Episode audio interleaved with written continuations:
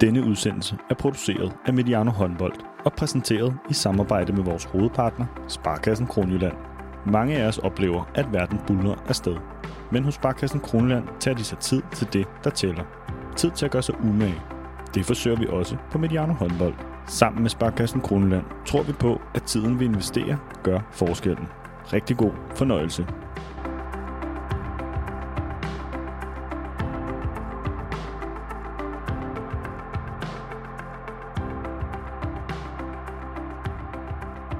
Velkommen til Mediano Håndbold og vores serie om international håndbold med Rasmus Bøjsen. En gang hver måned tager vi pulsen på den internationale herrehåndbold, og vi gør det sammen med, ja, som programmets navn antyder, Rasmus Bøjsen. Han er med på en virtuel forbindelse i dag. Hej Rasmus. Hej Thomas. Jeg synes, at jeg så dig bag tastaturet i forbindelse med kvindernes EM på TV2. Her i den her udsendelse, der taler vi jo den internationale herrehåndbold, men skal, hvad, skal vi til at udvide konceptet nu? Jamen, det kan vi da sagtens, Thomas. Øh, jamen, det er jo rigtigt. Øh, jeg har fået øh, været så heldig at få lov til at, at være lidt med der på den digitale øh, side, øh, og få lov til at svare på lidt spørgsmål, og lave lidt lynanalyser osv. på, på kvindernes EM, og det passer mig rigtig godt. Altså, jeg har jo fulgt kvindehåndbold i rigtig, rigtig mange år. Har selv en mor, der har spillet på høj plan, og en lille søster, og har også en kæreste, der har spillet på rigtig høj plan. Der igennem har jeg selvfølgelig fulgt det, og ja, siden jeg kan huske, har jeg fulgt slutrunderne. Jeg synes, det er virkelig fedt at, at følge, øh, følge det danske hold og, og følge de her fede spillere, og, og der har jo været nogle fede kampe, synes jeg, og nogle fede kulisser også. Så det har været, det har været rigtig fedt at følge med i. Godt. Jamen hermed, det her, lad det hermed være en advarsel. Rasmus, det, det kan være, at vi kommer tilbage til det. Øh, men her i det her sådan format har vi i hvert fald indtil videre jo øh, haft den omgangsning, at vi taler om herrehåndbolden, og man kan vel også som lytter se det som et lille korrektiv. Vi har rigtig mange øh, udsendelser om kvindehåndbold i den her tid helt naturligt. Så nu, øh, nu skal vi tale om herrerne. Nu får, nu får de plads her, og så kan det være, at vi gør det modsatte, når vi kommer til januar.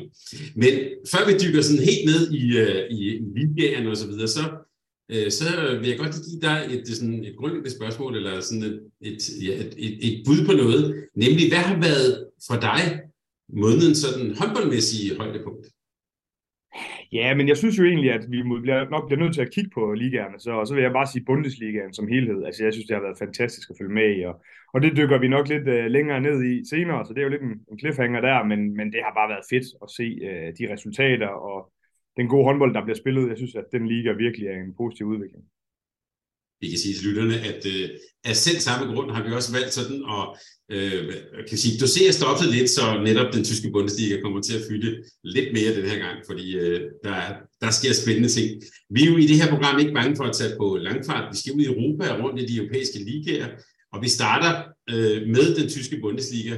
Vi skal tale om Hans Lindberg, vi skal tale om danskere i store roller, og en liga, der måske næsten er historisk sådan konkurrencedygtig, øh, kompetitiv. Øh, så skal vi øh, lige omkring Portugal, som vi plejer. Der er en afgørende topkamp øh, på vej.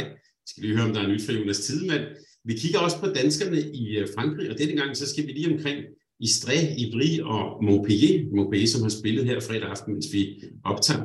Vi skal nå en lille smule Norge Sverige, men så skal vi også denne gang bruge lidt mere tid på de øh, europæiske øh, turneringer. Der skal vi kigge på Champions League og EHF European League, hvor jo også de grønne fra Skjern håndbold er med. Og så nåede vi til sidst at komme tilbage med en ny top 5 liste, og det, den her gang skal vi tale om top 5 hjemmebaner, og Rasmus, jeg ved, at der har du forberedt en, øh, nogle godter, så det glæder jeg mig til.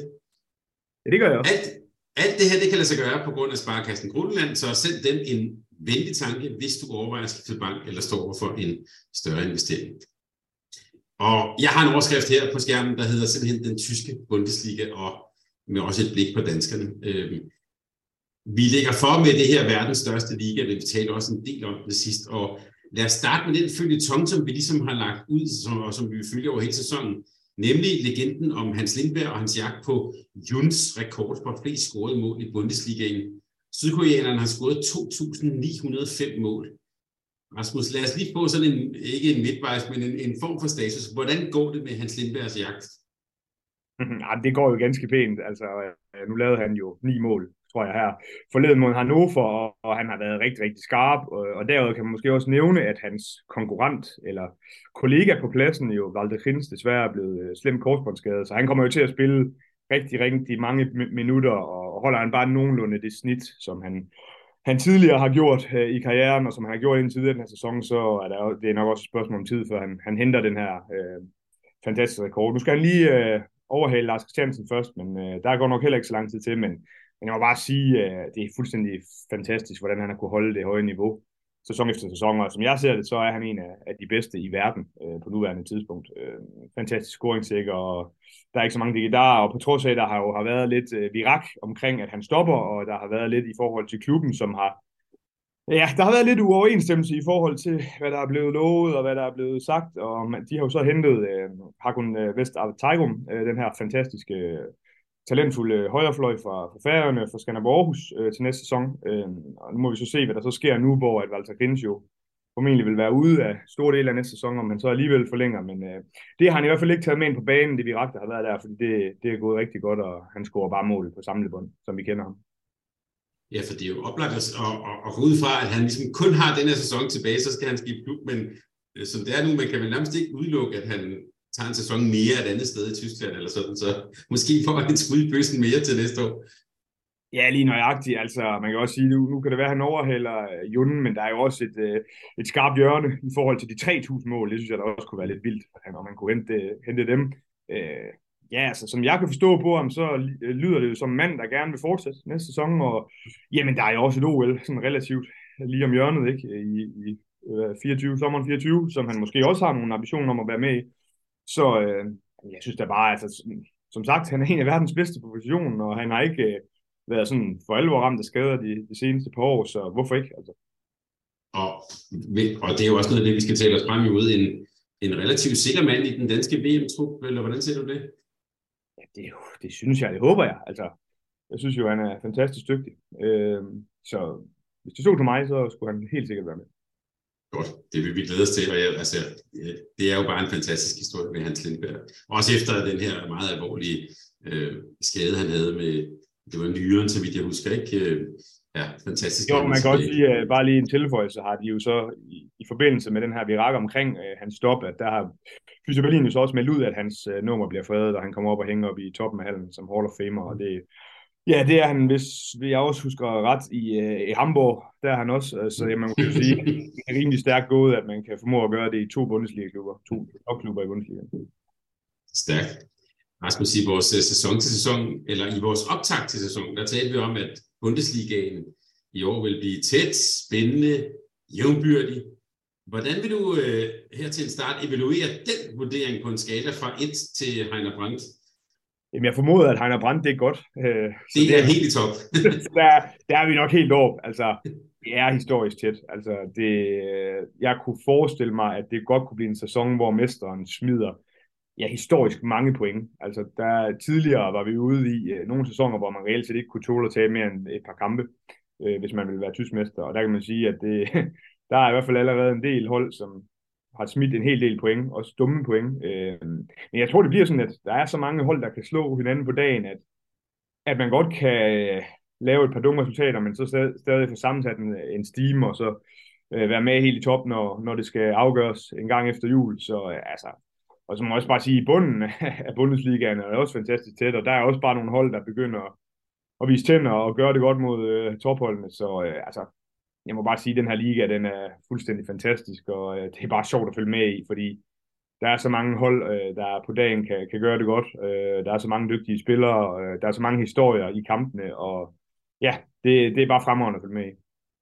Jeg kan godt tænke, du lige sat øh, et par ord på Flensborg Handevidt. Altså ja. 11 øh, kampe, 15 point. Mm. Hvad er det for en sæson, de har, ja, ikke har gang i, men er startet med her?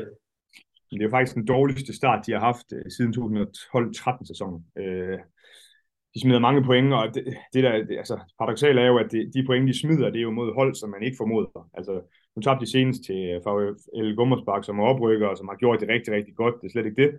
Øh, en uh, Tibor Ivanisevic, som vi kender ham, som uh, stod fuldstændig fantastisk. uh, men de har også uh, tabt andre point, hvor man tænker sådan lige, hvad skete der der? Uh, så så de, de er presset af, Jamen, de har også været ramt af, af en del skader, som vi jo sådan efterhånden kender det fra dem, men øh, nej, det er ikke de Flensborg, vi kender. Øh, der, er, der er mange ting, der ikke ligesom fungerer, øh, og de har svært ved at lukke kampene. De, øh, de er ikke, hvor de skal være, og man kan sige, de kan ikke, de kan ikke tillade sig at smide ret mange flere point, øh, end, øh, end de har gjort nu her, før det sådan for alvor begynder at blive svært. Så øh, altså, der, det ligner en rigtig svær sæson for dem, selvom jeg synes på papiret, at de jo har et fremragende hold, og vi har nogle danskere, som langt hen ad vejen har præsteret rigtig godt. Emil Jacobsen øh, i særdeleshed har gjort det fremragende. Øh, Mads Mensa har spillet nogle rigtig gode kampe, øh, så, øh, men det virker som om, at bundniveauet er lavere, øh, end det tidligere har været, og ja, det, de mange skader gør måske, at de ikke rigtig har fundet den sammenhæng, øh, særligt defensivt, synes jeg, øh, som de tidligere har haft. Øh, så det er jo alarmerende for sådan et hold, at, at de smider point mod hold, som de normalvis aldrig vil smide point mod. Har det udebart set til det som det har påvirket fleksibilitet så meget, at, at Gissel har den her skadespause her. Hvordan har du set dem efter, at Gissel blev skadet?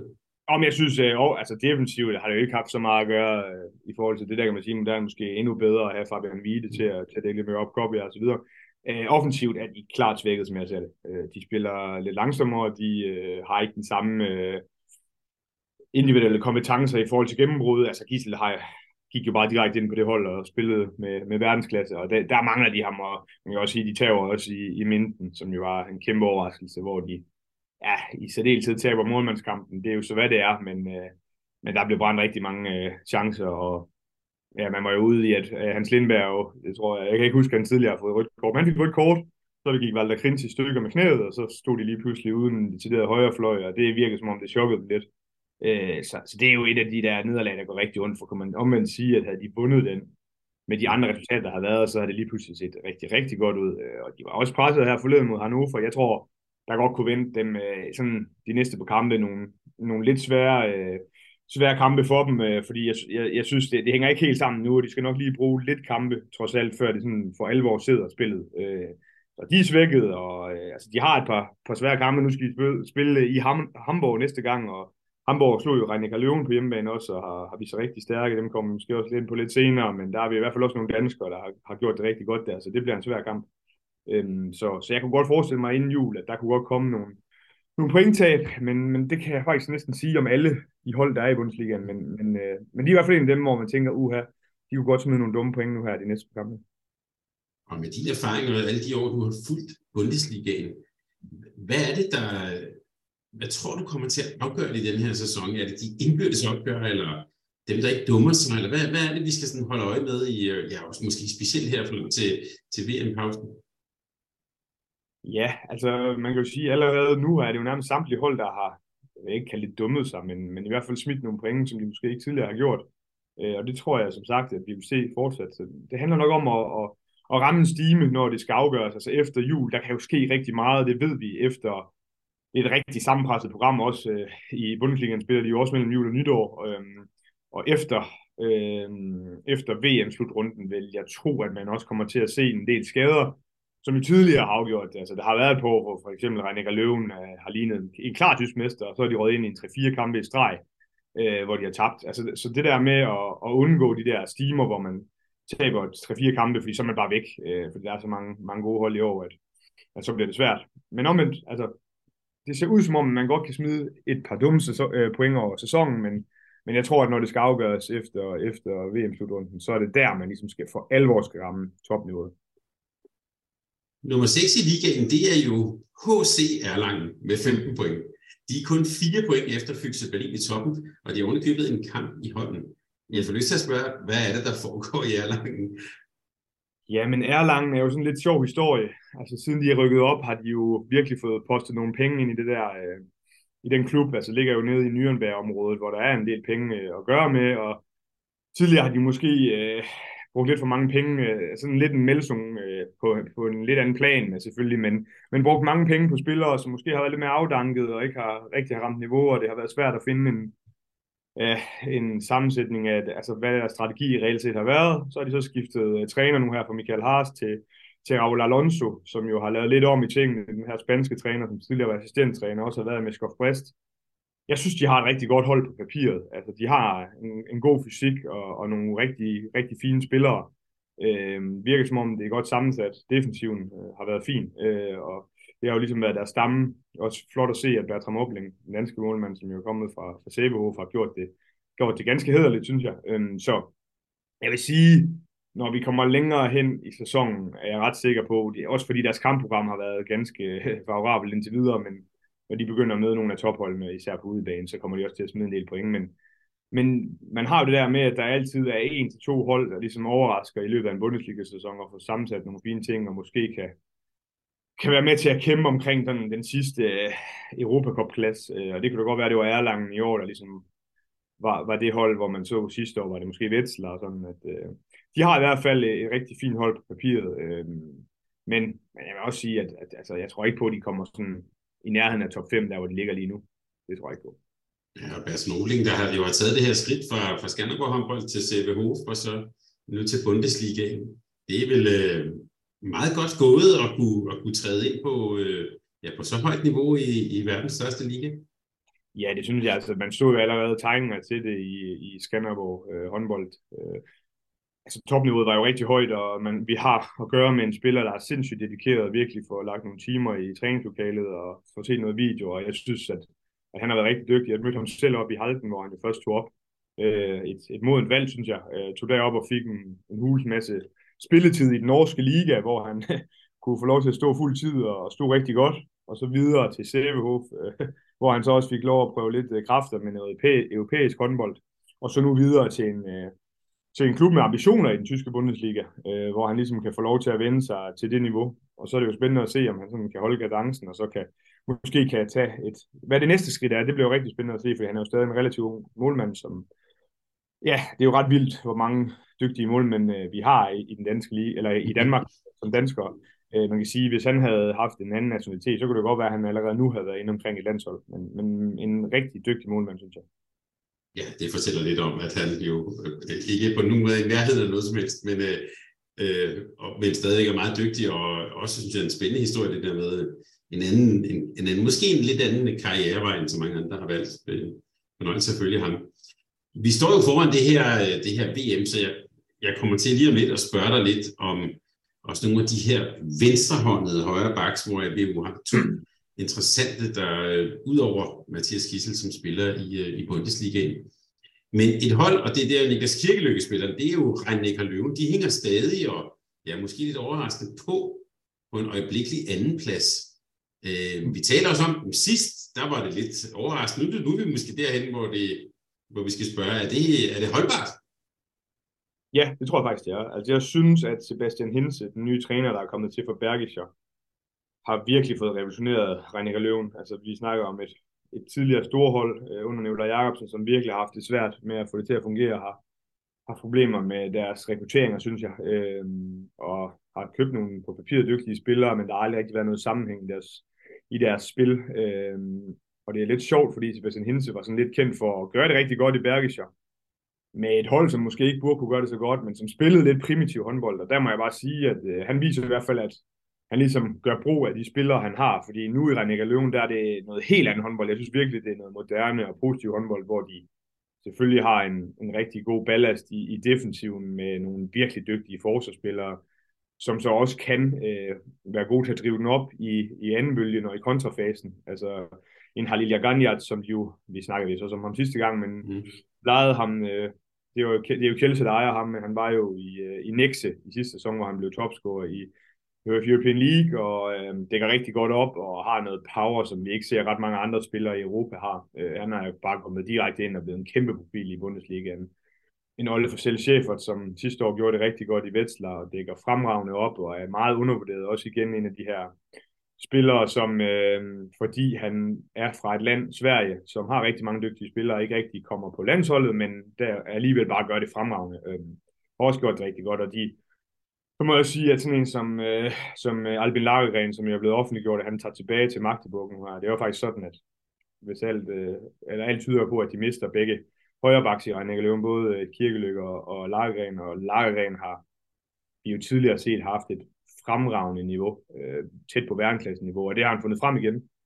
Han har fundet det her frem med, at han er rigtig dygtig mand-mand, og øh, at han finder sine medspillere, og rigtig meget starter omkring ham, fordi han er så dygtig en vurderingsspiller, som han er. Øh, jeg ved ikke, hvor mange der har set deres kamp mod øh, Magdeburg på udebane nu her øh, i sidste runde, hvor de spiller uafgjort, men egentlig har kamp i deres hulehånd, men øh, hvor de virkelig får spillet noget god håndbold, og han øh, reelt set øh, driver gæk med Pastor Sullivan, som jo er en, normalt er en rigtig dygtig forspiller. Han kører ham bare over i, i anden halvleg, og der må jeg bare sige, at det niveau, han har fundet frem i hvert fald, det, det gør jo selvfølgelig også Niklas Kikkelykkes øh, rolle, som jo egentlig var var okay stor i, i starten af sæsonen, er blevet mindre, fordi han simpelthen er så god. Men jeg vil bare sige, at René Løven, de, de, det virker som om det er holdbart, fordi de har den her tryghed defensivt. De har bare et godt hold på papiret. Altså også sådan en som Goretzki har jo fået sin anden ungdom, som jo har været med i rigtig mange år, men også var faldet lidt i niveau, og det samme med Uwe Gensheimer. Uwe Gensheimer er også nærmest født på ny, ikke? Så de har bare mange spillere, der har ramt et fantastisk højt niveau på et godt tidspunkt. Øh, fordi vi har jo hele tiden vidst, at, at de på papiret har haft et hold, der burde kunne være med i, i toppen af Bundesligaen. Men øh, det har virkelig pyntet at få en træner ind, der har fået revolutioneret deres spil, så de spiller noget hurtigere øh, og tager noget initiativ definitivt.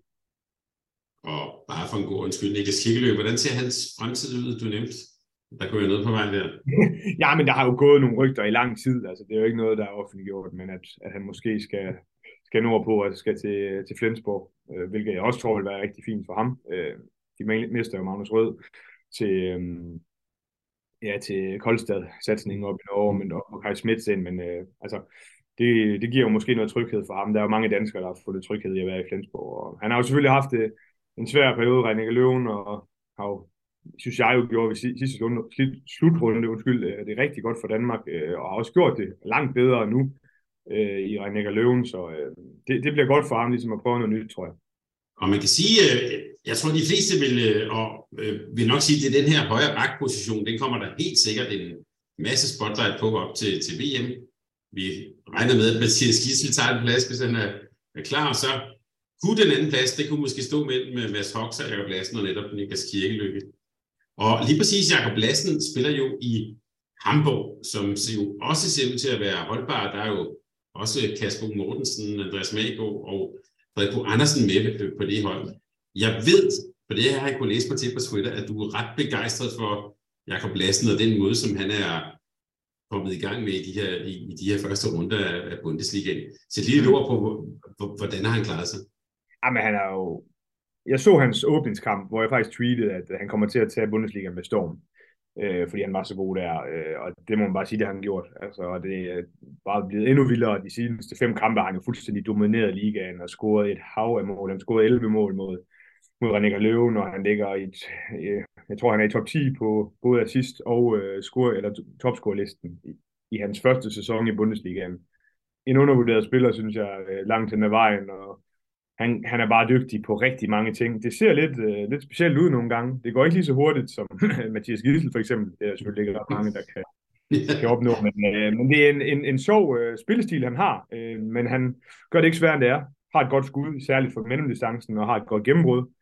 Dækker hedder lidt op og uh, har et godt blik for spillet. Altså, jeg synes, han er en fantastisk spiller. Og det er jo, man må også bare sige, Hamburg, jeg synes virkelig, de har været dygtige til at uh, få, få fundet nogle spillere. Uh, som der måske ikke er andre, der sådan for alvor har tænkt over at skulle hente øh, til, i hvert fald ikke af topklubberne i, i Bundesligaen, så øh, det må man bare have gave for, de, eller det skal de have gave for, de har, de har gjort det rigtig, rigtig godt. Øh, de var svært ved at, sådan, at komme helt op, men øh, på dagen så vi, har, kan vi jo bare se, at de kan slå nogle af de bedste hold, altså lave 40 mål mod, nu har jeg jo lige nævnt, hvor, hvor fantastisk jeg synes, Reinika Løven gør det definitivt, men, men de laver 40 mål mod dem øh, på hjemmebane, i øvrigt i en fantastisk kulisse i Hamburg, det er jo fedt, at vi sådan for alvor ser, at øh, uh, Hamburg som sportsby er sådan lidt på vej tilbage. Uh, fodboldklubben gør det jo rigtig godt i, i den anden bedste række, og det må se, om de kommer op. De spillede, de spillede jeg vil sige, forkamp til, til håndboldkampen, og så, så var der lige sådan 1000 uh, øh, hardcore fans over fra fodboldstaden, der hoppede ind i håndboldhallen og lavede en fantastisk stemning, og det, det pyntede, det var rigtig fedt at se sådan en kulisse i, i en håndboldhal, så uh, det var en fantastisk kamp for dem. Jeg, jeg, jeg ser det som et hold, der på dagen kan slå de fleste, øh, særligt på hjemmebane, øh, og som spiller noget fast håndbold, og, og fedt at se nogle danskere, der gør det rigtig godt. Jeg synes også, når man har set, jeg har vel set, hvad jeg har set, en to-tre kampe med ham, at øh, det, det, er jo som at se ham spille i, i den danske håndboldliga. Det er jo ikke, altså den spillestil, han har, som du siger, den, øh, at det er det samme, han også er god til i Bundesliga. Det synes jeg også, dels måske fortæller noget om den danske liga, men det fortæller godt nok også noget om Jakob Lassens øh, mange kvaliteter. Det er mod verdensklasse forsvar, han ofte øh, ja, spiller sit, sit gode spil. Og så er der Kasper Mortensen. Ja, skal vi ikke lige nævne, han er jo faktisk topscorer i Bundesliga. Jo, det synes jeg, at vi skal nævne. Altså, Blitz, som man kan lynet der, altså, han er jo, han er jo bare en notorisk målscorer. Det var jo også, i Hannover blev han jo også topscorer i, i Bundesligaen. Øh, så han gør det rigtig, rigtig godt. Og øh, putter noget fart i deres kontraspil, og Jamen, han er jo bare sådan en spiller, hvor man tænker, at han kan score ud af ingenting. Øh, så øh, det er jo bare rigtig godt at have sådan en spiller. Øh, ja, notorisk målscore, det må man bare tage med. Nu har vi jo snakket positivt om rigtig mange hold. Altså, der er jo selvfølgelig også øh, nogle hold, som ikke øh, gør det ret godt, synes jeg. Altså, for Købing med det budget, de har, øh, det kommer måske ind på lidt senere, har gjort det hedder lidt i European League, men i Bundesligaen har det set skidt ud. Altså, der bliver virkelig postet nogle penge i, i det projekt, og øh, plejer jo at have en fantastisk øh, god hjemmebane, men de har ikke fået det til at køre. Øh, der er særligt defensivt, ser det ikke ret godt ud. Øh, og, og Melsung er jo den historie, som der bare kører videre og videre og videre og bruger en, en sørens masse penge øh, på nogle på papiret fantastiske spillere, øh, som har gjort det godt i andre klubber, men øh, det der med kontinuiteten, det mangler de jo. Øh, de har godt nok også været ramt af en del skader, men, men altså, de, i nogle af kampene ved jeg ikke, der kan jeg ikke finde hovedet og hale i, hvad det er, de vil. Øh, det, det er et stort job, han har, han har fået der på Rondo. Altså, der er virkelig nogle ting, der skal flaske før de sådan kan komme op og, og kigge efter en Europacup-plads, som de jo med det budget, de har, bør. Men, øh, men det har ikke set ret godt ud. Godt, og vi glæder os også over, at den gamle traditionsklub Gummersbak øh, gør det godt, apropos vores Heiner Brandt skala. Det kan være, at vi skal kigge på den næste gang, vi, vi, øh, vi tales ved. Fordi jeg vil simpelthen gerne på en lille flyvetur til, øh, til Portugal. Der har vi jo været nogle gange i det her format. Og i Portugal, der er Sporting, Benfica og Porto, de tre fodboldklubber. De er med, ja, Porto dog med et nederlag, men de er helt så ventet selvfølgelig, de tre klubber i spidsen af ligaen. Men de har så heller ikke mødt hinanden før nu, for lørdag kl. 17, der tager Porto imod øh, Benfica, og den 27. november, der skal Porto til Sporting i hovedstaden Lissabon. Det ligner sådan på afstand to helt afgørende kampe. Jeg vil næsten sige, ikke mindst for Porto, som jo er kommet, ja, lad os bare sige lidt meget skidt fra start, også i Champions League. Øhm, de to kampe her, det er vel nærmest vind eller forsvinden på, på sæsonen for dem, eller hvad? Ja, ja og nej. Altså selvfølgelig kan de godt måske to at tabe en, men de kommer ud, at de så skal vinde nogle af, af de andre indbyrdes opgør også, fordi de jo tabte åbningskampen mod Anguas Santos. Øh, ja, altså jeg ved snart ikke, hvor jeg skal begynde med Porto. Det er jo også øh, en tweetet en del gange, at altså, jeg ved ikke, hvad det er, de render og laver. Altså, det, det ser håbløst ud, og jeg ved ikke, om der er noget intern uro, eller hvad det er, men altså to af deres stjerner, Læsø i Turitz, så det var jo også sat af holdet, så det er jo sådan, at de har 18 spillere øh, inden omkring førsteholdsgruppen, og de må kun udtage 16. Så der har været et par kampe, hvor de slet ikke har været med. Det bliver lidt spændende at se, øh, nu de så været med igen øh, de seneste par kampe, men øh, hvordan ledet kortene bliver blandet mod Benfica, som er en topkamp. Øhm, I det hele taget synes jeg, at man skal nævne, at de portugisiske hold, de er jo bare skuffet. Altså, vi har jo været, været så vant til, at det er gået en vej for Portugal, mm. både på landsholdet og på, på klubplan. Altså, det har virkelig været en fantastisk øh, udvikling, man må sige. På et eller andet tidspunkt skulle det jo måske også øh, stagnere lidt. Øh, jeg har måske regnet med, at det var i år. Altså, Porto allerede sidste år var det jo sådan ikke helt lige så godt, som det har været tidligere. De har mistet en del af deres gode spillere. Altså, portugisiske spillere er jo blevet i høj kurs rundt omkring i de bedste europæiske klubber, og der kan de jo trods alt måske ikke helt være med på, på lønningerne, selvom øh, man også er ganske fint betalt øh, i Portugal, har jeg hørt. Øhm, men, øh, men nej, det, det ser skidt ud for Porto. Det, det er usammenhængende. Det, det virker nogle gange nærmest lidt opgivende, altså mod GOG. Hvor, altså, det virker jo nærmest ikke, som om de gad at løbe hjem, og så fik de brændt nogle, nogle chancer på en stærk Tolin. Øh, jo, jo, men, men altså, man bliver jo selvfølgelig ved med at spille. Men det, nej, det, der, er, der er nogle ting, der, der ikke øh, går op i en højere enhed for dem. Øh, så ja, du har helt ret, de er under pres i de her kampe.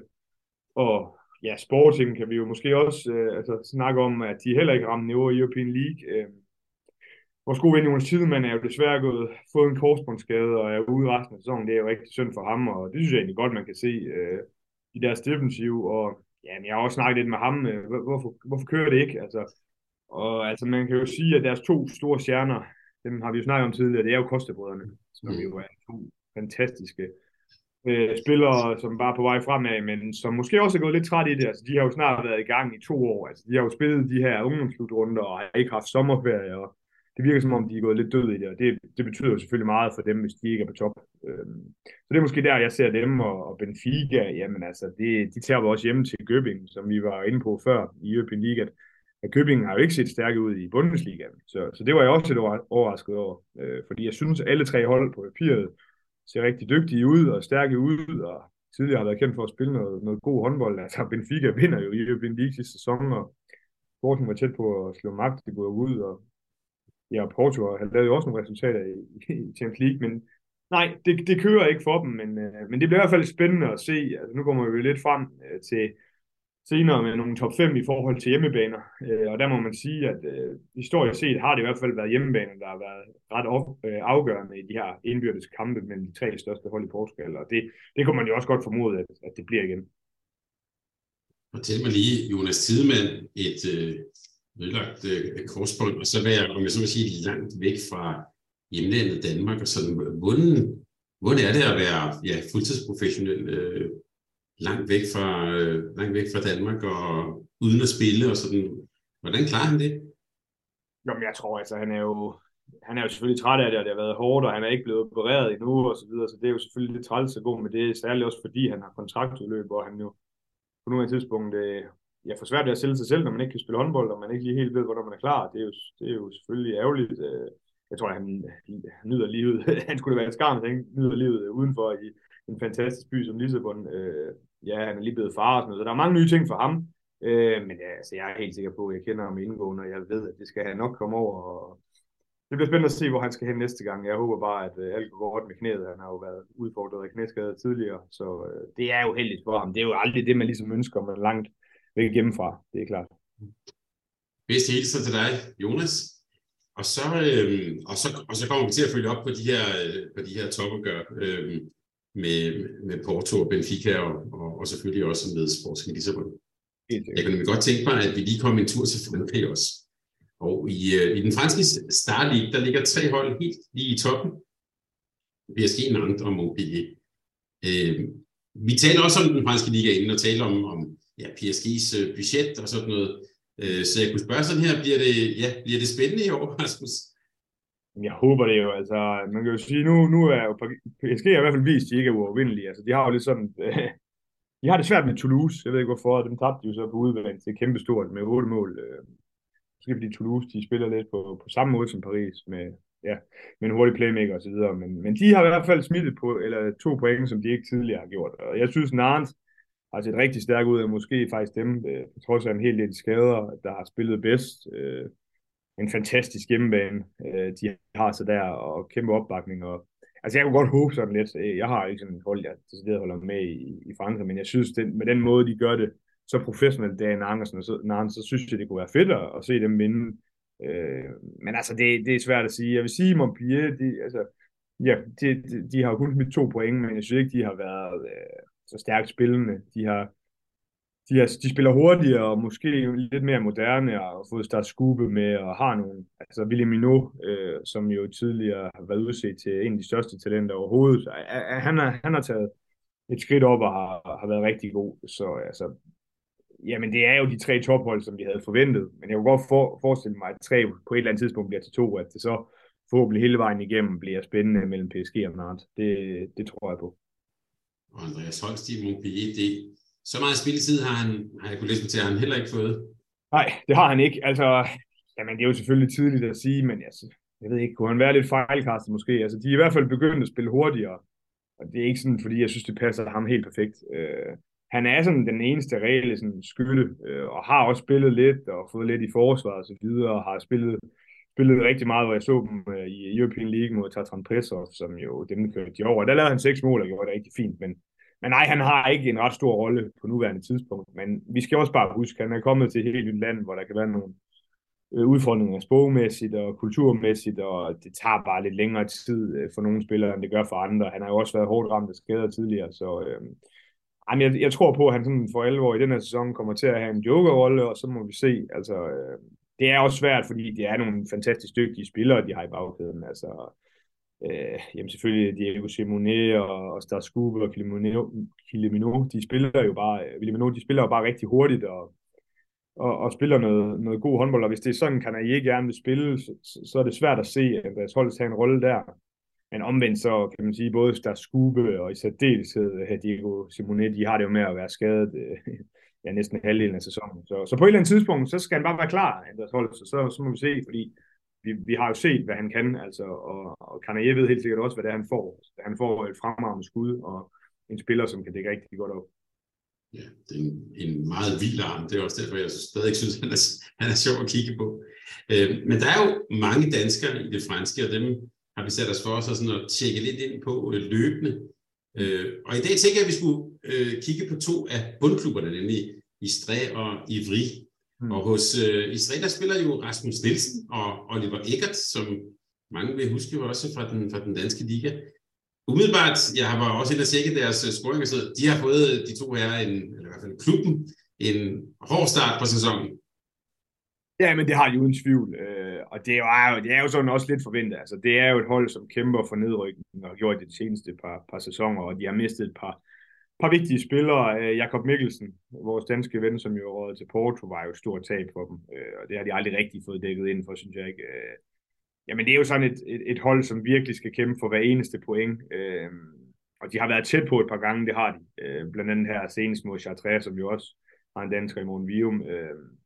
Men, men ah, jeg, jeg tror, de får svært ved at redde sig i år. Det ser svært ud. Altså, man ved jo aldrig dernede, at de, de, de har det med bundklubberne på et eller andet tidspunkt at, og prøve at satse på at hente nogle spillere, som ligesom kan rykke dem. Øh, men, men allerede nu er der jo, er der jo tre point op øh, til stregen, øh, og det ligner altså Celestar og, og Istres, som, sådan, som er bundklubberne, og som på dagen måske kan, kan hive nogle point ind, men sådan i det lange løb vil få svært ved at, ved at, ved at klare sig, det tror jeg.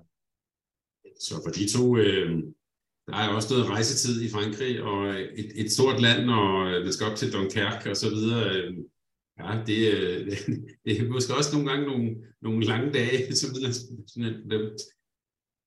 Jo, men øh, altså, jeg omvendt har jeg også hørt, at de har de her lyntog i Frankrig, som man kommer lidt hurtigere rundt. Altså, der, der, Thomas, der er ikke nogen professionelle håndboldspillere, der sådan for alvor skal klage, det tror jeg ikke. Øh, de skal bare nyde det. det. Jeg taler for, for mig selv, at man skal nyde det indtil, så længe det varer, for lige så er det slut, og så, så kan man komme til at savne det rigtig meget. Så øh, det er fedt for dem. Altså, sådan, jeg synes jo, det er fedt, og det er jo også en tendens, vi har set, at og også fordi, at den danske liga har øh, det brand øh, og det rygte, det har efterhånden, at, at, at spillere, som, som har gjort det, øh, ja, jamen, stor respekt for det, som Rasmus Nielsen og Oliver Eggert eksempelvis har gjort i den danske liga, det er slet ikke det, men de er jo ikke, de har jo ikke været kæmpe store profiler, øh, og de kan alligevel spille i den franske liga, som anses som, som, anden, som den anden bedste i verden, ikke? så altså, det er jo fedt for dem at få, altså, og der skal jo heller ikke så meget til, før man, du kan se med Jacob Mikkelsen, som I spillede i 60 sidste år og gjorde det rigtig godt, så lige pludselig spiller han i Porto, så det og spiller Champions League, ikke? Så det er jo et godt udstillingsvindue at være i Frankrig.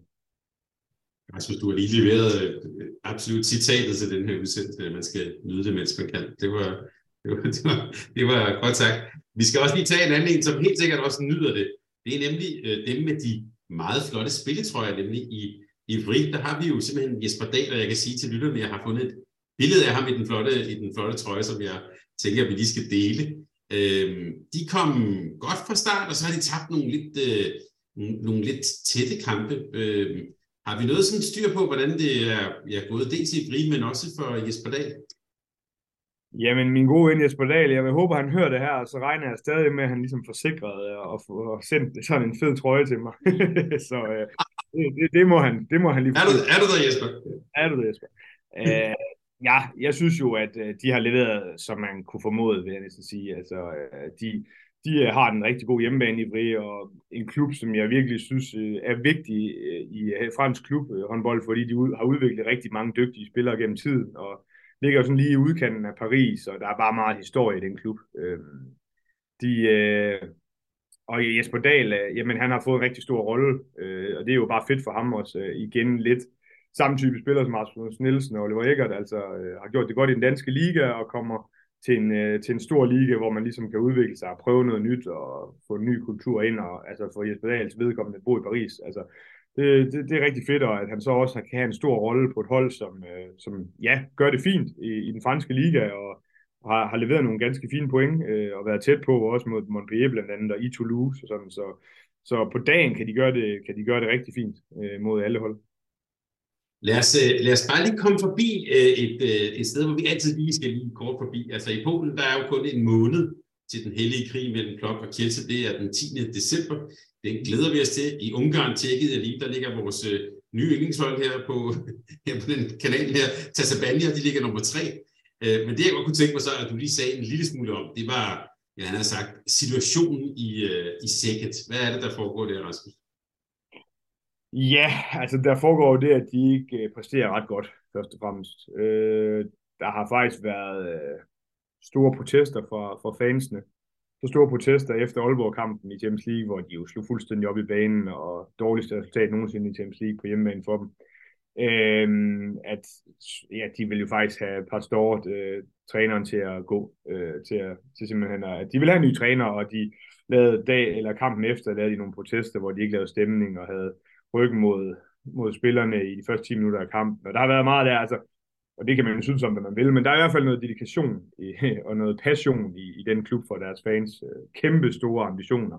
Og selvfølgelig for klubben og for store sponsorerne og, og for hele byen en helt ny fantastisk hal, de har fået sig. Så det, det kører jo ikke, som det skal. Øh, og nu er det jo så blevet meldt ud af, at Pastor og, og chef, eller cheftræner Pastor og, og assistenttræner Krivo Karpic øh, ja, stopper efter den her sæson, på trods af, at de havde øh, et år mere af deres kontrakt næsten. Øh, forlænget jo efter, de vandt mesterskabet øh, efter en svag sæson sidste år også. Øh. Så det har ligesom været på vej, og øh, man må sige, det, det, det bliver lidt øh, specielt at følge dem i resten af sæsonen, fordi at, øh, at ja, det er jo sådan, når man skifter en, øh, en træner efter sæsonen, hvor det ikke er gået ret godt, øh, jamen, hvordan skal man så ligesom komme igennem sådan en sæson? Det bliver jo lidt spændende at se. Nu mødte de jo øh, vores venner fra Tatabanya her i en, i en topkamp senest, og det handler jo i Ungarn om at blive top 2 for at kunne komme ud og spille de her finaler, som, som de har jo Vestbrem og sikkert har jo gjort de seneste mange, mange år. Øh, og Tatabania har gjort det rigtig godt, øh, har fået et rigtig fint hold, som vi har snakket om flere gange, og var rigtig tæt på at vinde i sikkert. Øh, taber med to, tror jeg det var, men var med hele kampen, og der skulle ikke have været meget der, der, der skulle have vendt om, og så kunne det have, lige pludselig have lignet en katastrofe-sæson for sikkert, fordi så er vi ude i, at så, hvis de ikke kommer i top 2, så er de for det første i finalen, og så kan de heller ikke komme i Champions League til næste sæson, og det vil være katastrofalt. Så, men nej, det, det går ikke ret godt, og hvorfor gør det så ikke det? Jamen, det tror jeg, vi har været lidt inde på tidligere, at mm. deres gruppesammensætning er simpelthen i mine øjne for dårligt. Øhm, og det virker som om, at nogle af spillerne, der har faktisk også været et ret opsigtsvækkende interview med deres øh, kaptajn, øh, anfører, øh, Benze Banhidi, der er en af verdens bedste stregspillere, som var simpelthen ude at udtale sig i forhold til Pastor og fik sagt nogle ting, hvor man tænkte, nå, kan man sige det som spiller over for sin træner, hvor han fik sagt, at han ikke snakkede med halvdelen af holdet, og at der, at der var problemer i det hele taget. Um, så det er altså lidt en klub i, i lidt kaos lige nu. Øh, så det, det er i hvert fald et, et hold, vi skal holde øje med, hvordan det er, fordi altså på, på papiret, det har jeg efterhånden sagt et par gange i den her udsendelse, men der har de jo et fremragende hold. Altså, de er, de er jo klassespillere hele vejen rundt, landsholdsspillere hele vejen rundt, men de får godt nok ikke det til at fungere. Er der nogle rygter om, hvem der så skal overtage sådan øh... Ja, men der er en del rygter, øh, men jeg vil sige, øh, på nuværende tidspunkt er der vist ingen grund til at gå alt for meget ind i det, fordi det er kun løse rygter. Øh, mm. Jamen, det, det vælter jo ikke i trænere lige nu. Øh, og, altså, hvis jeg skulle give med et godt råd, det skal jeg jo selvfølgelig ikke, men øh, så vil jeg jo nok vente og se, hvad der sker til efter VM-slutrunden. Det har det jo, der har det jo med at være nogle trænere, der er godt øh, kunne skuffe lidt der og komme, øh, ja, komme i spil så efter det. Så, så det bliver spændende at se, og vi har jo også vendt nogle klubber, som for eksempel Porto, som jo også, der har også været noget om, at, at Magnus Andersen måske skulle, skulle, finde, altså, skulle væk derfra også. Så der kan, kan lige pludselig komme nogle uh, trænere, som kan, kan komme i, i spil der. Så ja, det virker i hvert fald ikke på de rygter, som der har været, som om, at der er noget, der er på plads endnu. Og måske også en historie om uh, træner, der har været meget længe et sted, og ja, ja måske er det, uh, hvor det er gået sådan lidt, uh, lidt i hårdknude. Uh, ja, fordi det, det, det, skal vi jo også, det bliver vi simpelthen nødt til at nævne, at Pastor har jo leveret et fuldstændig fantastisk arbejde i Sække, der har jo fået dem fra en klub, som vandt, de havde jo det her med, at de vandt mesterskabet hver 11. år, og nu har de vundet tre mm. mesterskaber på, øh, ja, siden 2013, og har vundet EHF-koppen øh, med, med sikkert også øh, en fantastisk øh, præstation. Så, så kæmpe respekt for det arbejde, han har, har lavet i, i sikkert, men det bliver jo lidt et ærgerligt eftermæle, der kommer nu.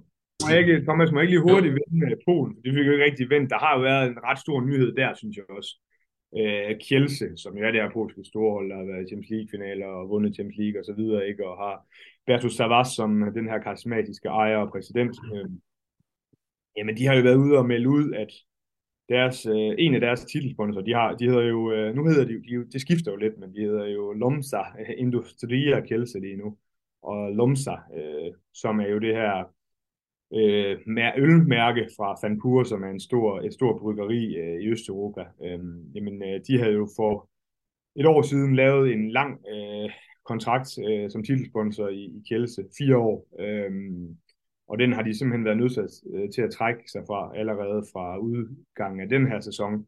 Eller undskyld, af det her år allerede. Øh, så der skal man jo ud og finde nogle penge, og øh, som jeg kunne forstå det på øh, Bertus Savas, så øh, har man penge til at køre videre øh, to og en halv måned fra nu. Øh, og så skal man enten, hvis man ikke kan finde flere penge, så skal man jo ud og måske skille sig af med nogle spillere, eller gå ned i løn, eller hvad ved jeg. Så det er jo, altså, der, der er mange gange, at der har været problemer i Kjelse, og det, det har jo ikke været mindre problematisk, at de så har fået nej til at udvide deres hal, øh, som de havde regnet med. Øh, det er jo en lang øh, snak der, men der er lidt en kamp mellem Bertus Savas og så Bogdan Vensa, den tidligere træner i Kjelse og polsk øh, håndboldlegende, som du jo selvfølgelig kender, Thomas, men, øh, men han er borgmester i byen nu, øh, eller kommunen, så øh, og det, han har ikke været villig til ligesom at, at gøre, at Kiel kan få en øh, større og mere moderniseret hal. Øh, og det har også været et problem i forhold til at få flere sponsorer ind. Så det, det bliver lidt spændende igen, igen, igen at følge øh, økonomiudviklingen i, i Kiel. Rasmus, det er på grund af historier som det her. Det er derfor, vi har det her program. Du, du skubber aldrig. Det er fantastisk. Øh, så lad os bare lige øh, hoppe fra Polen og lidt nordpå op til, øh, til Sverige. Øh. Dem talte vi også om sidst, og øh, det er simpelthen blot for lige at sige, at øh, det er jo en fuldstændig vanvittig liga. Altså IFK Christianstad, som jo ja, tabte til Skanderborgs, men de har faktisk gjort rent bord med 10 sejre og 10 kampe. Og så ligger der derefter et helt enormt midterfelt, som bare ligger stå hinanden. Altså fra nummer 3 til sidste pladsen som nummer 14, der er der 5 points forskel efter 10 kampe. Det er, må vi bare sige, ret voldsomt at spille ligahåndbold i Sverige. Ja, men helt bestemt. Jeg kunne også se, at der er jo flere af fansene øh, i Sverige, der har omdøbt ligaen nu til Lotto-ligaen, fordi alle kan rent set bare slå alle. Altså, nu siger du godt nok øh, IFK Christianstad. Altså, de, de er kommet rigtig godt øh, tilbage, altså det her tidligere store hold, som har haft store problemer. øh, men, øh, men de gør det rigtig, rigtig godt, og øh, Stian Tønnesen, den nye træner, har fået sat gang i nogle gode ting. Jeg synes, Mathias Helske bliver vi nødt til at, Mathias Held Jebsen bliver nødt til at nævne den her dansker, danske playmaker, som har gjort det rigtig godt i Skøvde en del år, så er han så kommet på en endnu større adresse i Kristianstad, og, og det kører rigtig godt for, for dem. Øh, respekt for det. Øhm, og så vil jeg sige, at øh, IK Sevo, som man jo så må formode er en af, af de andre tophold, øh, har haft sindssygt mange skader, og det er derfor, at de øh, ikke ligger længere op, end de gør nu. Øh, men jeg er ret sikker på, at når slutspillet kommer, hvis de sådan kan holde sig nogenlunde skadesfri, så bliver de et hold, man også kan, kan regne med den største overraskelse for mig er næsten, at Ystad, øh, IF mm. Ystad har været så dårlige, som de har været. Øh, jeg synes på papir, de har et godt hold, men øh, nej, det virker som om, at alle næsten kan slå alle, som du siger, og ja, det er jo både godt og skidt. Jeg synes jo, det siger lidt, og det synes jeg også, deres resultater i Europa bærer præg af, at øh, den svenske liga er øh, ja, ikke i sin bedste forfatning. Og så lad, os, øh, så lad mig sige den personlige kommentar. Jeg håber jo altid på, at Red Slit øh, klarer, klarer skærene, men øh, det, de, det, det, det ser også hårdt ud for dem. Ja, men det sagde man jo også sidste år, Thomas. Men øh, ja, ja. nu har de hentet nye spillere og sådan noget, og har ja. god sejr senest. Lad os nu se. Der kom, der kom Palika jo og redde den. det er rigtigt, det, det gør han nok ikke i år. Det gør han nok ikke i år. og det var bare sådan noget, bare tage en hurtig opløb, den tager jeg, så løber vi den anden vej. øhm, men jeg vil bare lige have dig til at nævne, det har du helt sikkert set, det her øh, ja, nærmest overfald, der var fra, fra Ønderets Kristoffer Brandberg, og jeg kan så forstå, at han har en, en historik med, og, med og røde kort og diskvalifikationer og sådan noget. Et, et, hvad vi kun kan betegne som sådan et direkte slag på, på halsen på en, på, på en modstander. Øhm, ja, hvad, har, har du set det? Og, og, og nu kan jeg så forstå, at han har fået nedsat sin straf, men ja. altså, der, er, der bliver også spillet grisigt derovre, som de vil sige. Øh, ja, Christoffer Brandberger har jo en lang, lang historik med karantæner og med voldsomme taklinger og har været virkelig udskældt i Sverige. Øh, og så gav også i nogle af de andre lande, han har spillet i. En, en rigtig dygtig spiller, særligt defensivt. Øh, men øh, ja, han har jo fået det her rygte, og, og det gjorde så også, at han, jeg synes jo, det var en, en voldsom takling. Jeg, jeg har svært ved at se, om det egentlig er, er fuldstændig bevidst, men er det det, så er det jo så jeg ved ikke, hvad der var sket, hvis det havde været øh, uden for en håndboldhal, man havde gjort sådan noget som det der. Øh, han fik 11 dage, som som du vist fik nævnt, øh, 11 karantænedage, og det er jo rigtig mange dage, men det, en del af det var jo også, at han ligesom øh, har fået det her rygte, og at, øh, at det ikke er første gang, han laver sådan nogle ting her. Og det er så blevet sat ned til, jeg tror det var 6.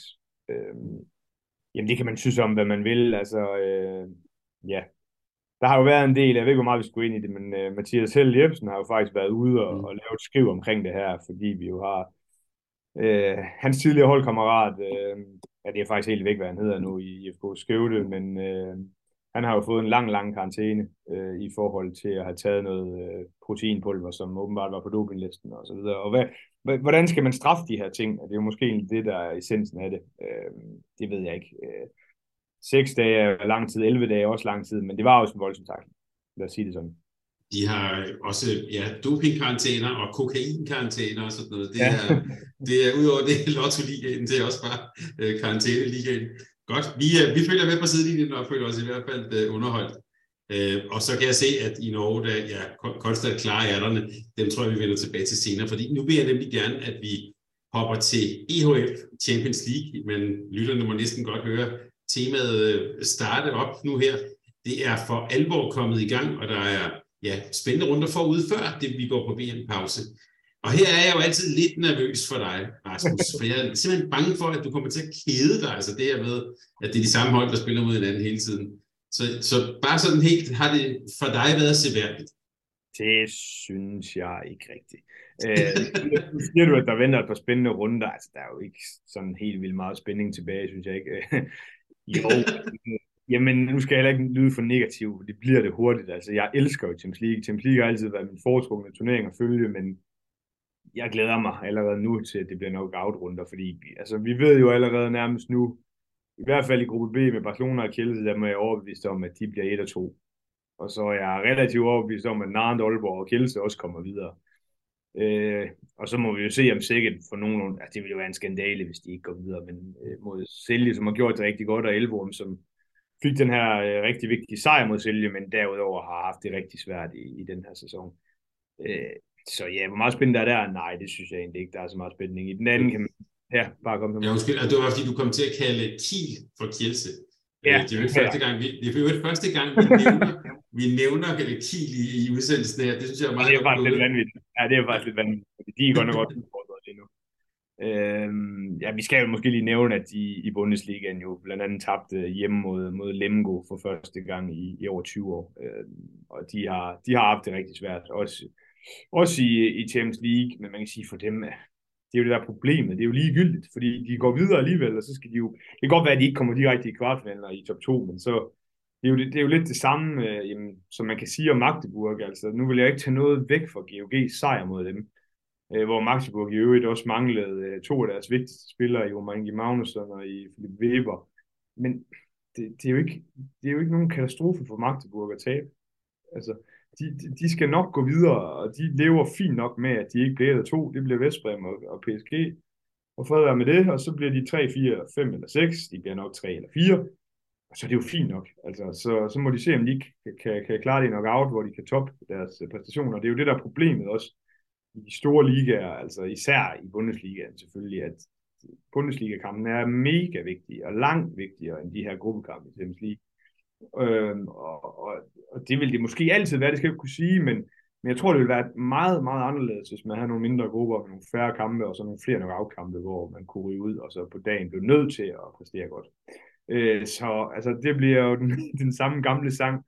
Øh, jeg har stor respekt for de danske resultater, og er rigtig glad på dansk håndbold, håndbolds vegne.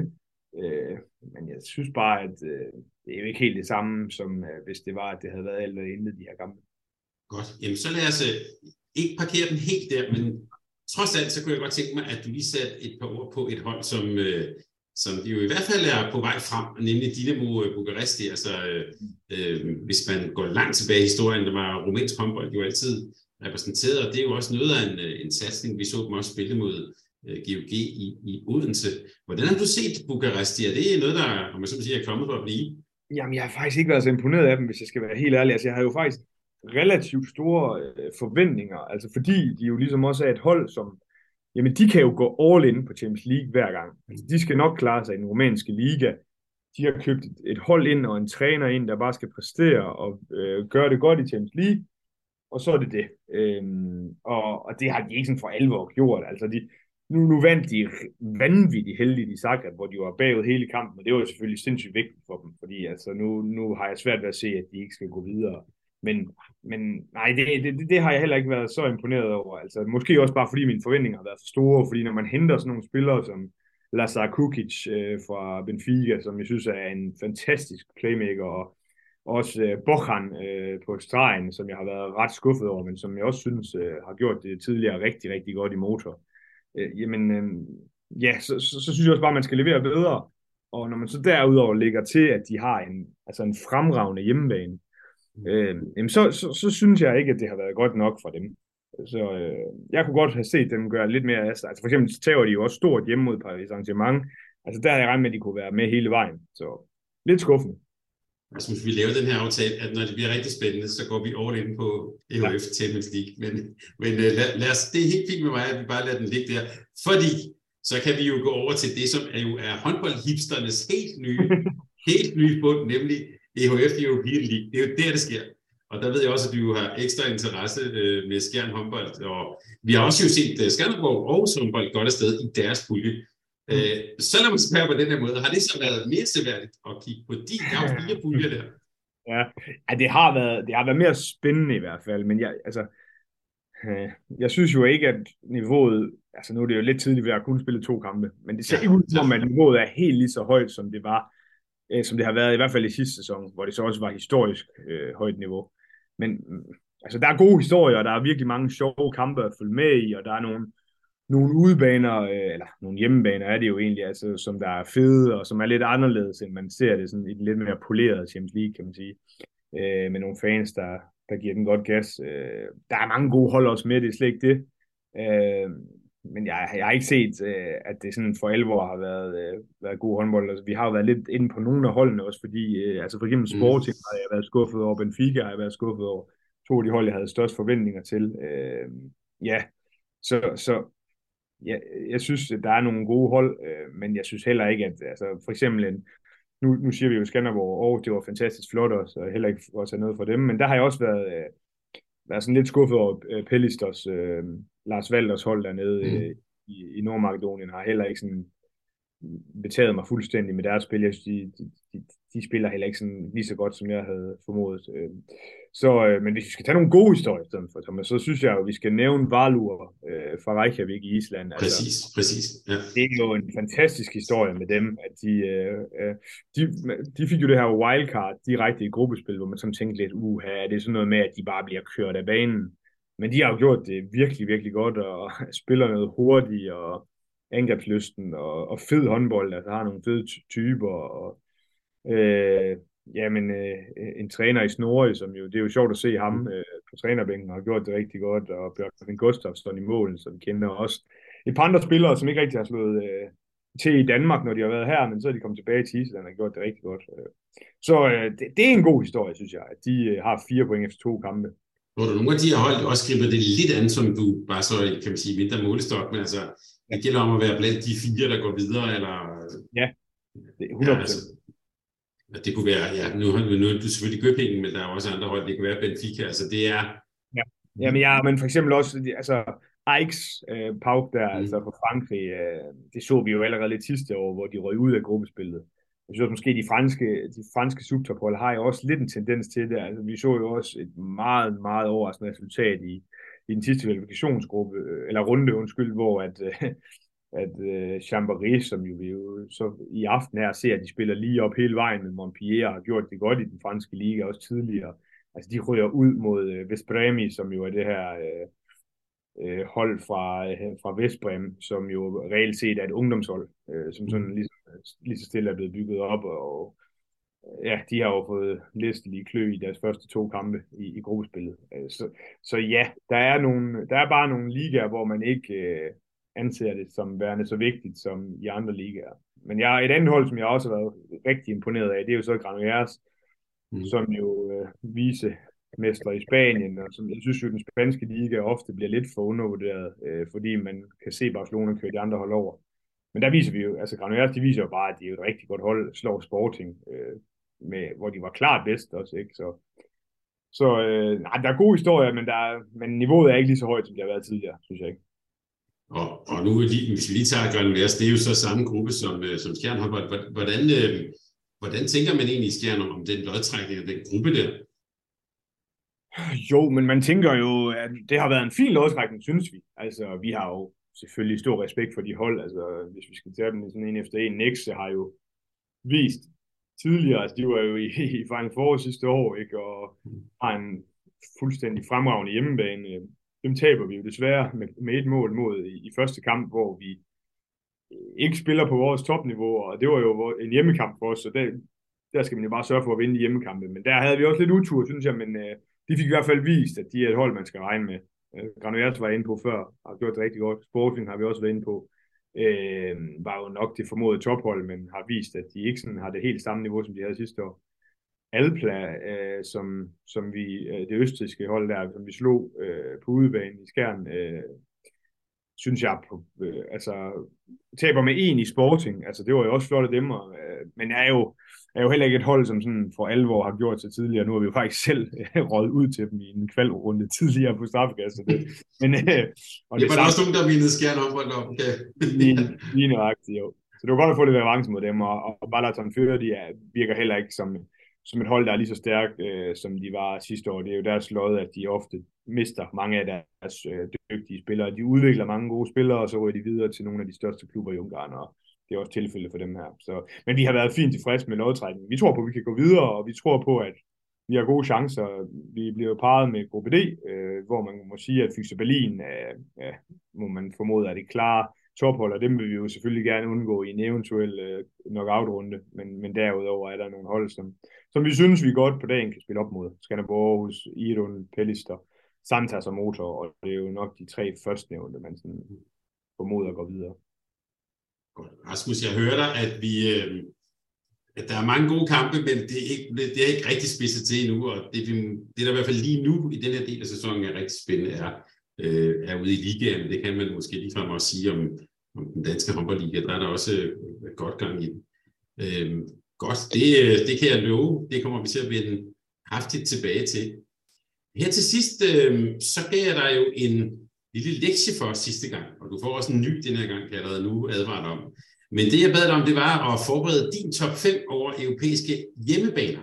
Altså ikke nødvendigvis sådan de statistisk sværeste udbaner, men altså de bedste. De hjemmebaner, som har en særlig historie, atmosfære, eller er specielle, og måske ligefrem også for modstanderholdet vanskeligt at spille i. Og øh, ja, lad, lad os gøre sådan, at du tæller ned fra 5 op, og op til 1, men du fortalte mig, inden det gik i gang, at du øh, har gjort dig en del overvejelser om det her.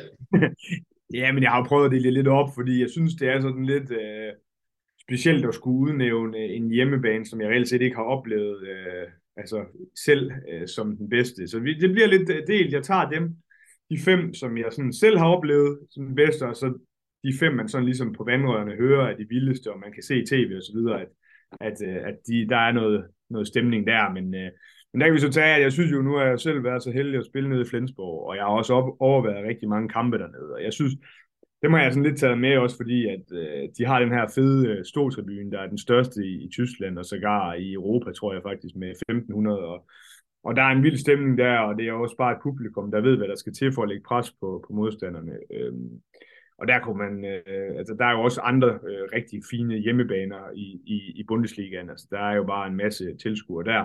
Magdeburg kan man måske nævne, som, øh, som er sådan lidt øh, infamøs også for, for deres måde at være over for dommer og, og, og modstandere på. Øh, og Kiel er jo også bare Kiel, altså... Øh, men, men, men jeg synes Flensborg, nu har jeg jo også overvejet kampe i Kiel, men ja, der synes jeg Flensborg har en lidt mere intim stemning, og, mm. og, og den er fed. Øh, så har jeg været så heldig at være til EM i 2012 i, i Serbien, og der må jeg bare sige, Beogradska Arena, jeg er faktisk lidt i tvivl om, hvad den hedder nu, den skifter jo hele tiden navn af en eller anden sponsor. Men øh, 20.000 tilskuere i finalen, og øh, jeg var også inde og se øh, Danmark mod Makedonien, hvor der stod 11.000 tilskuere. Og det, det, det er ufatteligt, at man kan lave så stor en hal, og så stadig skabe sådan en intim stemning. Øh, så altså, det er måske også, fordi man på et eller andet tidspunkt har en drøm om, at Serbien får et storhold, der kunne spille derinde. Vi, vi ser det jo i basketball i Euroleague, hvordan de banker folk øh, ind i den hal der, og så bare skaber en, en fantastisk stemning. Så, så den, den, øh, når Serbien spiller derinde fuld hus, så er der ikke ret meget, der slår det. Så jeg har også taget Sækket med, og det er jo egentlig deres øh, tidligere hjemmebane. Øh, nu har de jo fået helt ny, og den har jeg desværre ikke fået oplevet nu. Men deres øh, tidligere hjemmebane spillede jo med Elverum dernede i Champions League, og man kunne ikke høre, hvad man selv tænkte. Det var, det var, helt, var helt vildt. Så, så der var, det var jo nærmest bare sådan en lille gymnastiksal, hvor man havde smidt 3.000 mennesker ind. Så, så der var en helt vanvittig larm. Og så Vestbrem, der var jeg jo også så heldig at være nede og se Skjern uh, slå dem ud af, af Champions League. Det var en fantastisk historie, men det er bare en, jamen det er jo en, uh, en historisk hjemmebane Vestbrem Arena, hvor der har været spillet så ufattelig mange uh, store kampe. 5.000 tilskuere, der bare er der hver gang uanset hvem de møder, og bakker op fra start til slut, øh, med sang og med råb og skrig, ikke? Øh, fed hal. Så det er nummer to. Og så det vildeste, jeg har prøvet, øh, det er Bosnien. Det er Banja Luka. Dem kender du jo, fordi at Bodak Banja Luka jo er et... Jamen, øh, det er jo et tidligere storhold, og jeg mener jo så gar, du kan sikkert til årstallet, men Fredericia har jo engang tabt en, en Europacup-finale dernede, øh, hvor hvis i 1975 mod øh, Hadjenovic blandt andet. Ja. Lige nøjagtigt, ja. Og der spillede, var jeg så heldig at spille øh, UVM med, øh, hvor vi jo... Det, Banja Luka ligger jo i øh, Republika Srpska, som jo er den serbiske del af Bosnien. Bosnien er jo et meget specielt land, der er delt op i, øh, i nogle forskellige dele, og det er den serbiske del, og vi var så heldige at trække øh, Serbien i vores gruppekampe. Så de smed 5.000 serber derind, og der stod 3.000 serber udenfor. Og jeg har aldrig oplevet så sindssyg en stemning til en håndboldkamp.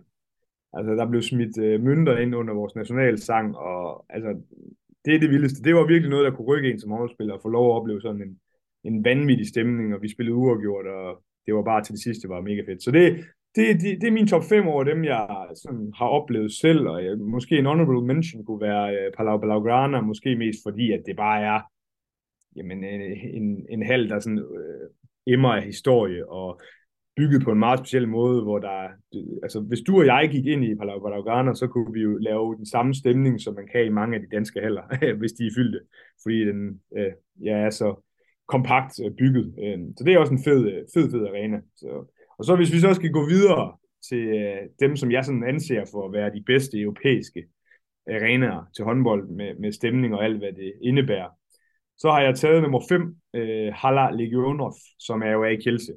4200 tilskuere, og de har jo den her ultras øh, fangruppe, og man oplever, dem der har oplevet dem i Køln, når de har været så dygtige at komme til, til, til Final Four dernede, så ved man bare, at det, det, de laver en stemning, der er, ja, der er en fodboldliga værdig, og det der måske, det er en, en sjov historie, synes jeg, i forhold til den halv, det er jo faktisk, at, at rygterne går på, at det var her Island opfandt deres vulkan.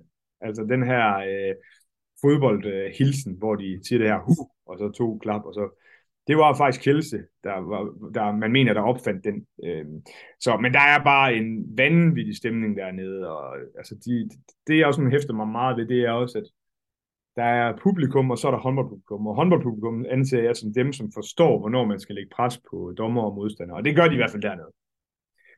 Så synes jeg, det er jo værd at tage med Podgorica, øh, den halv, som øh, Montenegro spiller i, har gjort det her under slutrunden, både øh, for damer, og nu her jeg også tidligere for herrer. Vi har jo selv som, som Danmark fået at føle den her arena, hvor øh, det danske hold i en kvalkamp øh, fik, fik et nederlag dernede. Budukner spiller på hjemmebane i den, og den er bare bygget på en helt vild måde, hvor at øh, 6.000 tilskuere er pakket ind i den her hal, hvor der bliver rådet, og der bliver diverse ting øh, fyret af og så videre, og Jamen, jeg synes jo bare, at man skal gå ind og se øh, blandt andet den her afsked med Jovanka Radicevic, som de tog med hende ind i, i, i Podgoritskas øh, hal. Det var helt fantastisk. Montenegro, det er, øh, det er virkelig et passioneret håndboldpublikum.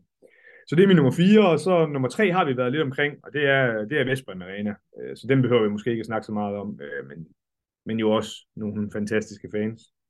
Nummer 2, øh, det er øh, Sportshal Bodo Koleski. Det er i Nordmakedonien det er i Bitola, og det er der uh, Pellister, de spiller.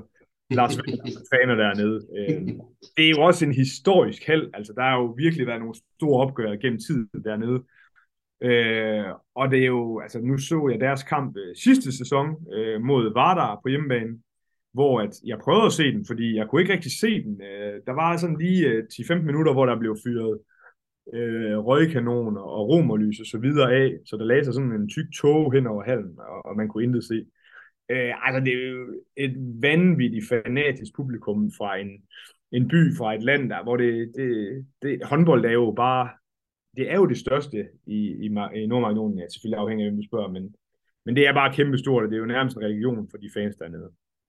Og derfor så bliver vi også i, øh, i, øh, i Nordmakedonien, og så tager vi øh, Skop, øh, til Skopje, til hovedstaden, Janne Sandanski Arena, som jo er Vardars nye og fantastisk flotte hal, som jo blev bygget øh, af Samsonenko, den her rige russer, som bankede det her Vardar hold op, 6.000 tilskuere, og ja, man kan jo gå ind og finde nogle klip øh, af, hvordan det lyder, når de spiller nogle af de her nok afkampe. Nu er de jo ikke med i, i, i Europa i år, fordi de er blevet bandlyst. De kan ikke finde ud af at betale deres lønninger til, til, til deres spillere, så, så må det jo være sådan, men øh, altså, når det er på det højeste, så, øh, så er der ikke ret meget, der slår det. Øh, så nej, det, Nordmakedonien, det er noget specielt. Øh, og man kan jo nævne rigtig mange haller her, og det er jo også lidt svært, hvordan skal man gøre det op. Men jeg har egentlig bare kigget på, at øh, hvor det er allermest øh, passioneret, dedikeret og vildt. Og, og der vil jeg sige, der er de, de fem, jeg ligesom har været inde omkring her, de er i hvert fald, synes jeg, er ganske gode bud. Jeg ved ikke, om der er også, andre, Thomas. jeg, jeg, vil, jeg vil simpelthen også bare sige, jeg stod og tænkte på, det er jo også en næsten sådan veritabel bucket list, du lige har lagt ud her. Ja, øhm, det er det altså, virkelig. I, i, i, uh, I fodbolden har man jo det der begreb med de her groundhopper, altså, som, mm. som, som er rundt. Øh, det kender vi ikke så meget i håndbolden, men uh, jeg, jeg sidder og tænker på, at det, det her, det skal der opleves. De her, der nævner her, det kan være. Og så skal du absolut ikke have kritik for at nævne Banja Luka. Øhm, det var i sæsonen 75-76, hvor, så, hvor, hvor der kun var én finale i Vesterhåndens mm. turnering, som så var i, i Banja Luka. Øhm, fantastisk. Jeg har jo også, jeg kunne jo godt tænke mig at se uh, Sabac, det er så tættere, det er så inde i Serbien, uh, det var Metalloplastica kom fra. Uh, jeg, har ikke, jeg ved ikke, om der stadig er den der stemning, som der var dengang, men uh, bare være i handen, tænker jeg, kunne være sådan lidt, det er, det er hellig, hellig jord at gå på. Men det er måske mm. også, men det er måske også en, en, en historie værd, at, at næsten alt det, vi har talt om her, foregår i Østeuropa. Øh, ja. altså at, og det synes jeg også, vi ser her med kvindernes øh, slutrunde. Ja, der er ikke særlig mange i halen i Ljubljana, men når vi ser det der, for eksempel for Montenegro, altså det er jo det, som håndbolden kan. Ikke? Der er ikke alt det der musik, der er bare totalt gang i den. Præcis. Ja, ja, og man kan jo sige, altså, hvis vi skal vende lidt i Vesteuropa, altså, vi var jo inde på nogle af de tyske haller, og jeg tror også, jeg var inde på uh, Narns Arena, øh, hvor, hvor der virkelig er en fed stemning, og de virkelig får smidt nogle folk ind. Men det er bare en anden måde, det er lidt mere show, og det kan man jo så synes om, hvad man vil. Øh, men, øh, men jeg kan i hvert fald godt lide, at det bliver sådan lidt vildt. Øh, så så øh, ja, det, det, det er svært, hvordan man lige skal bedømme det, men og vi har jo fede haller også i Danmark og så videre, men, men det er noget andet. Det er her skrevet i på to-do-listen. det skal vi gøre. Og vi har også en stående aftale om det der Holy War. Det skal vi se, om vi kan, om vi kan skaffe nogle billetter til på et tidspunkt. Det går fantastisk. Rasmus, til næste gang, der har jeg faktisk en særlig opgave til dig, fordi jeg fik en øh, ret fantastisk besked fra den svenske journalist på Expressen, Johan Flink, som jo er meget dedikeret til håndbold. Sammen med øh, målmandslegenden Klaas Helgren, så er de faktisk i gang med at forberede VM i januar, og det er vi faktisk også her på kanalen, det kan I glæde jer til.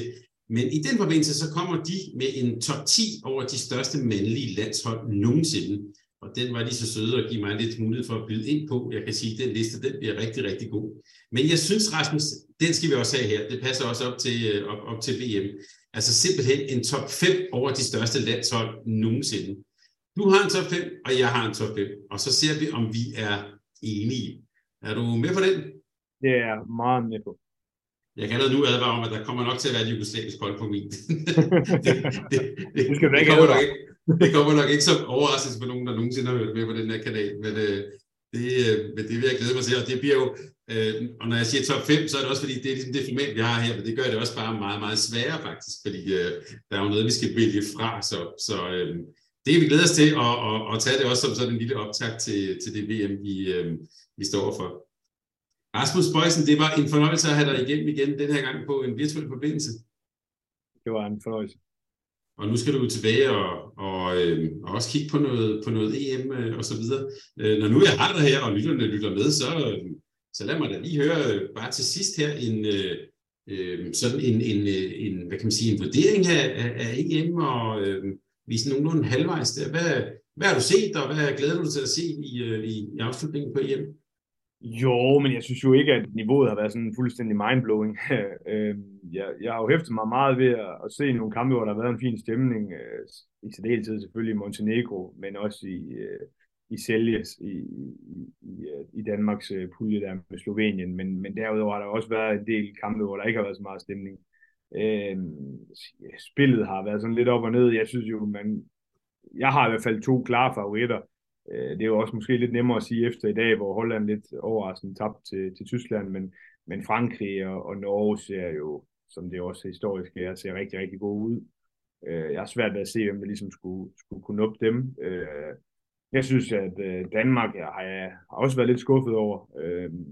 Måske ikke så meget resultatmæssigt, det, det kan man jo diskutere. Slovenien er jo altid svært.